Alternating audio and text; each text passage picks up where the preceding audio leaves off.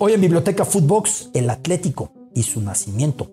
Un equipo que antes de nacer ya tenía rivalidad con el Real Madrid. ¿Por qué es esto? Y el accidente que derivó en su uniforme. ¿Y por qué el pantaloncillo de un color distinto al del Athletic de Bilbao, club del que era sucursal. ¿Y qué tiene que ver un frontón y el primer medallista olímpico español de la historia, que a todo esto fue en 1900 en pelota vasca? ¿Qué tiene que ser con el nacimiento colchonero? Y el Pupas, y la Champions, y los desamores de último segundo, hoy en esta biblioteca. Biblioteca Footbox con Alberto Lati, un podcast de Footbox.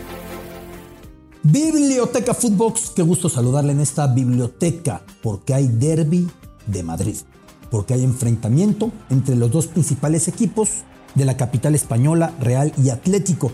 Normalmente hubiéramos dicho los dos equipos y de repente han surgido con mucha fuerza los equipos de los alrededores, con peso relativo, nunca para eclipsarlos. Rayo Vallecano, equipo de barrio, representa a Vallecas, un bastión de la anarquía, un bastión antifranquista en tiempos de la guerra civil, al grado que después su estadio, donde juega el Rayo, el estadio que fue erigido ahí mismo reemplazando el anterior, terminó por servir como un punto de detención de disidentes políticos en tiempos de la guerra civil, disidentes republicanos, el Rayo Vallecano. Pero luego también se han asentado en primera división el Getafe, el Leganés que va y viene, y aparecen en certámenes de Copa del Rey, a veces con mayor peso el Alcorcón, que ya le dio un sustote, o más bien una desazón tremenda al Madrid eliminándolo con el Alcorconazo, y por ahí también el Aranjuez y el Móstoles, todos estos equipos de la periferia en Madrid.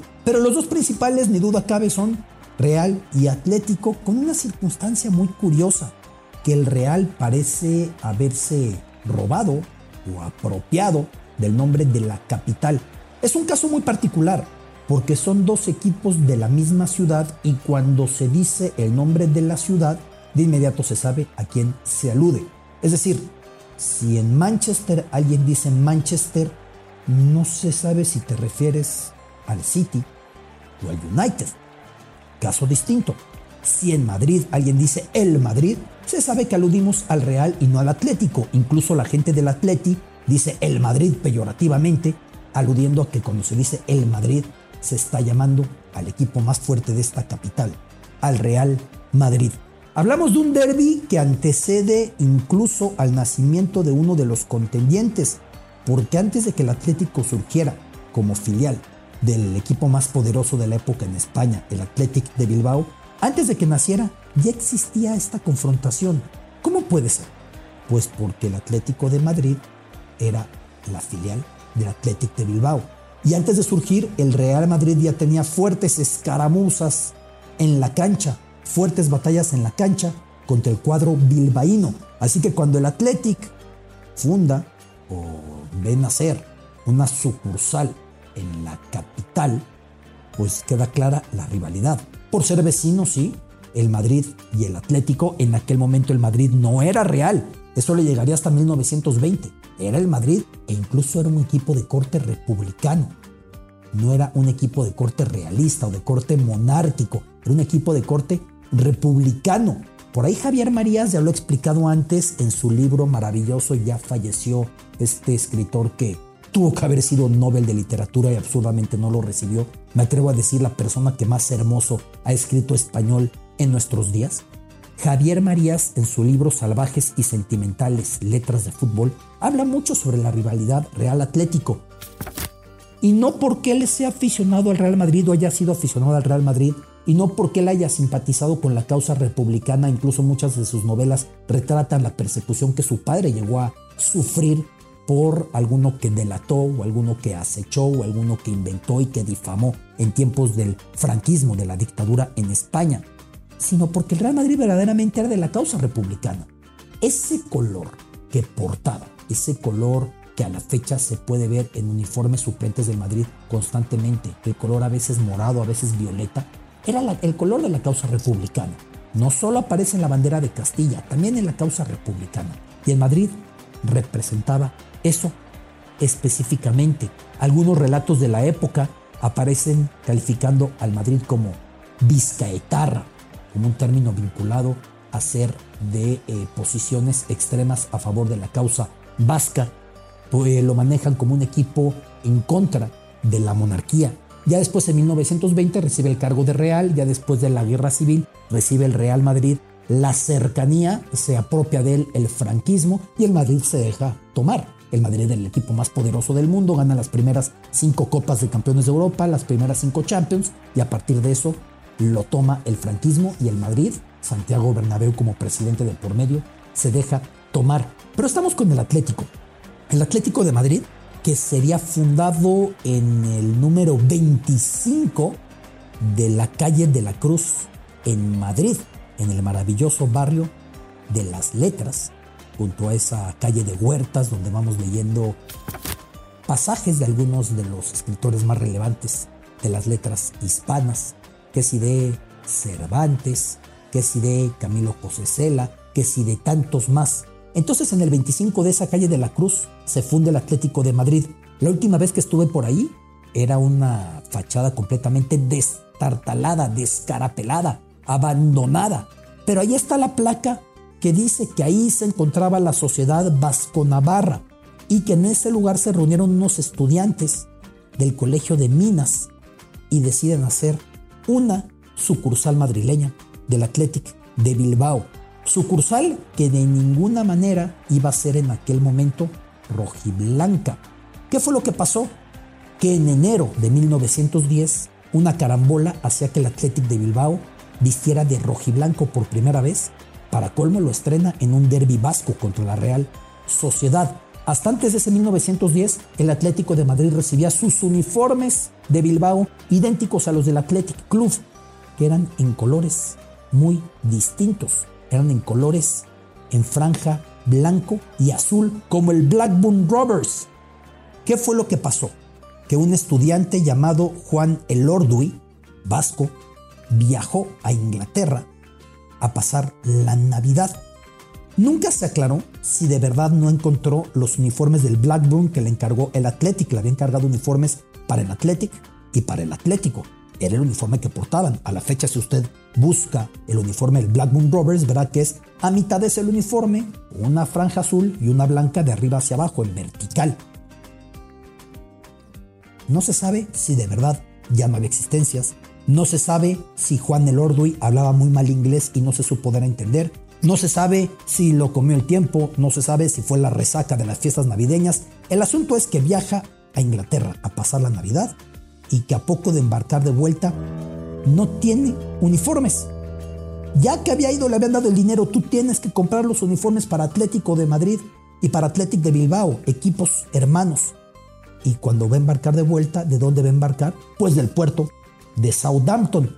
Y si usted sigue el fútbol inglés, sabrá, así como el Blackburn Rovers viste en azul y blanco, que el Southampton viste en rayas verticales, rojas y blancas. Así que en Southampton ya no iba a encontrar del Blackburn Rovers, queda clarísimo. ¿Qué fue lo que encontró? Del conjunto del Southampton y eso compró. Cuando regresa le dicen a ver los uniformes, oye, pues nosotros vestimos de azul y blanco en Athletic de Bilbao y por ende en Atlético de Madrid. Pues es lo que encontré. Se las lleva con él y a perpetuidad quedaría de esa manera solo con una diferencia, que no hubo pantaloncillo para los jugadores del Atlético de Madrid, pantaloncillo como se solía utilizar en el Southampton, negro. El Atlético de Bilbao sí lo toma y así a la fecha queda idéntico al Southampton. El Atlético de Madrid siguió portando el pantaloncillo, el short que portaba antes con el uniforme del Blackburn y por eso la mezcla rayas rojiblancas y pantaloncillo en azul claro y así la diferenciación solamente por los shorts de Atlético de Bilbao y de Atlético de Madrid y así para la historia eso quedaría. En el franquismo los dos equipos se verían obligados a traducir Athletic por Atlético, el buscar que todo fuera de nosotros, influencia extranjera, etc. Pero hacia el cierre de la dictadura franquista en 1972, el Athletic de Bilbao retoma lo de Athletic, ya se podía, ya no había problema, y los capitalinos dicen, no, nosotros ya no, nos quedamos como Atlético. Entonces las dos diferencias serían el color del pantaloncillo y unos Athletic y unos Atlético, pero con ese nacimiento en común. Atlético de Madrid, que por aquel momento había tenido como uno de sus fundadores a un personaje llamado Francisco Villota, un pelotari. De hecho, cuando publiqué esta pieza, recuerdo que Miquel Arreola, quien encabeza la Liga MX, le mandó saludos. Me agradecía porque pues, es una persona muy cercana a los pelotaris y al medio de la pelota vasca, de los fundadores del Atlético de Madrid. En esa calle madrileña, esa calle de la Cruz, se encontraba Francisco Villota, quien es nada menos que el primer medallista olímpico español de la historia. En París 1900, él consiguió medalla en pelota vasca. Sí hubo pelota vasca, como ha habido muchos deportes en olímpicos que luego salieron del programa. Por ejemplo, hubo motonáutica en Juegos Olímpicos. Por ejemplo, hubo cricket en Juegos Olímpicos. Por ejemplo, hubo jalar la cuerda en Juegos Olímpicos. Muchas disciplinas olímpicas se practicaron y luego dejaron de practicarse. Francisco Villota, este primer medallista olímpico español en pelota vasca, fue uno de los fundadores del conjunto del Atlético de Madrid. Y él jugaba en el frontón Betty High en Madrid, en la calle Marqués de Riscal.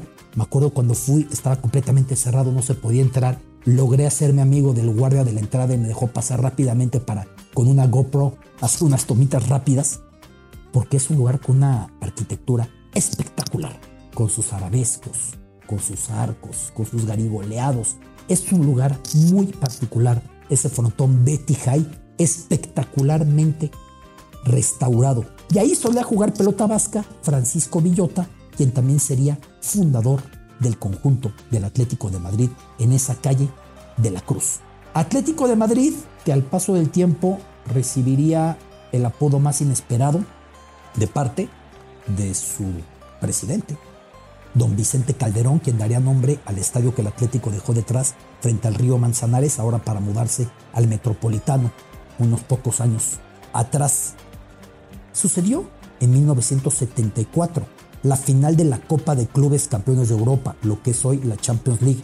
El Atlético de Madrid llegó a esta final y pudo convertirse en el segundo equipo español de la historia en ganar esa Copa de Campeones de Europa. El Barcelona no la había ganado. Para que el Barcelona la ganara le faltaba todavía hasta inicios de los 90. Estamos en el 74. A la sombra del Atomium de Bruselas, en el estadio todavía llamado de Heysel, ya redenominado como el monarca belga Rey Balduino.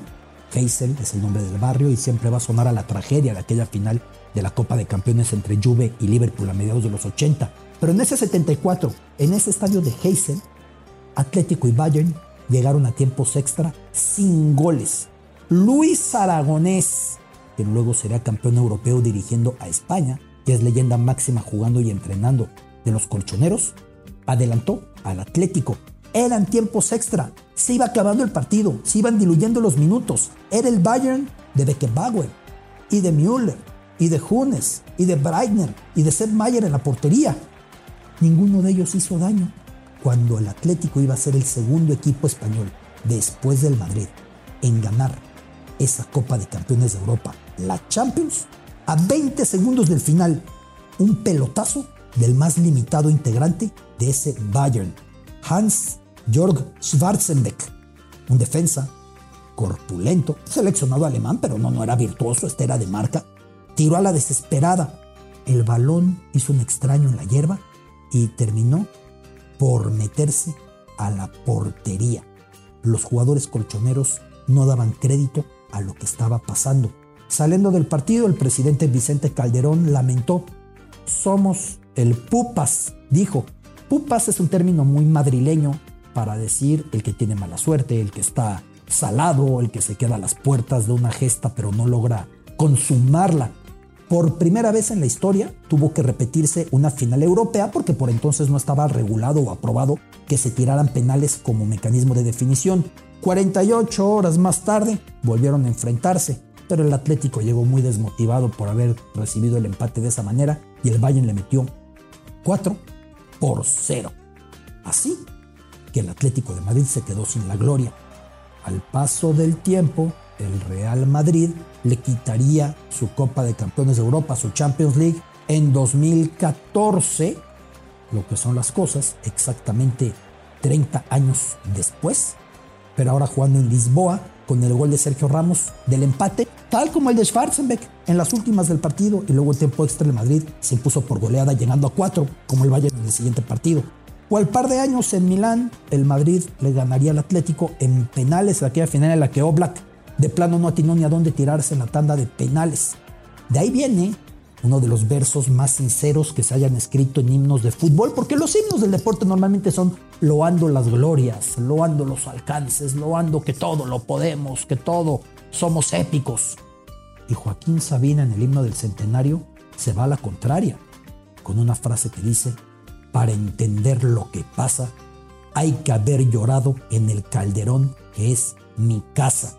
Y luego se va a los estribillos del coro diciendo, qué manera de soñar, qué manera de aprender, qué manera de sufrir, qué manera de palmar, qué manera de vencer, qué manera de morir. Es el himno atlético, porque esas maneras de morir han perseguido al conjunto colchonero, al tiempo el Real Madrid desde la primera final de Copa de Campeones de Europa, la de la temporada 55-56, frente a un equipo del Stade de Reims que era soberbio este cuadro francés, ya tiene la tradición de la remontada. Al minuto 10, los merengues ya perdían por dos goles y al 69 caían 3 a 2. El Real Madrid remontó hasta tres anotaciones para coronarse. Un par de años después, el Madrid buscaba el tricampeonato y ahora frente al Milan. Dos veces tuvo la ventaja en el partido el cuadro milanista, el cuadro rosonero, y dos veces el Real Madrid regresó. La segunda ya a falta de pocos minutos para el final, para luego consagrarse en la prórroga. Dos años después, el pentacampeonato llegó frente al Eintracht, luego de haber recibido el primer gol, pero ya se sabía para entonces que el Madrid siempre vuelve y que el Atlético, por alguna razón, siempre ve volver a los fantasmas, con ese apodo de pupas, ni más ni menos. Atlético y Real. Esa rivalidad, esa enemistad que antecedió al nacimiento del Atlético, porque antes de eso, el Atlético de Bilbao ya era un acérrimo rival del Real Madrid y al nacer su sucursal, mucho más, porque todavía por entonces vestía como el Black Moon Rovers, en azul y blanco, antes del error o de la casualidad de traer los uniformes rojiblancos del Southampton antes de que cada cual usara un pantaloncillo diferente, el Athletic negro como el Southampton, el Atlético quedándose con el azul claro como el Blackburn, quedándoselo así porque no hubo pantaloncillo que llevarles. Desde entonces la rivalidad ya existía y la rivalidad no ha hecho más que crecer, pero es muy curioso eso de que hasta la afición atlética, cuando dice el Madrid, con despecho, sabe perfectamente que se refiere al otro equipo, como si se hubiera apropiado o adueñado del nombre de esa capital. Biblioteca Footbox. Esto fue Biblioteca Footbox, un podcast con Alberto Lati, exclusivo de Footbox.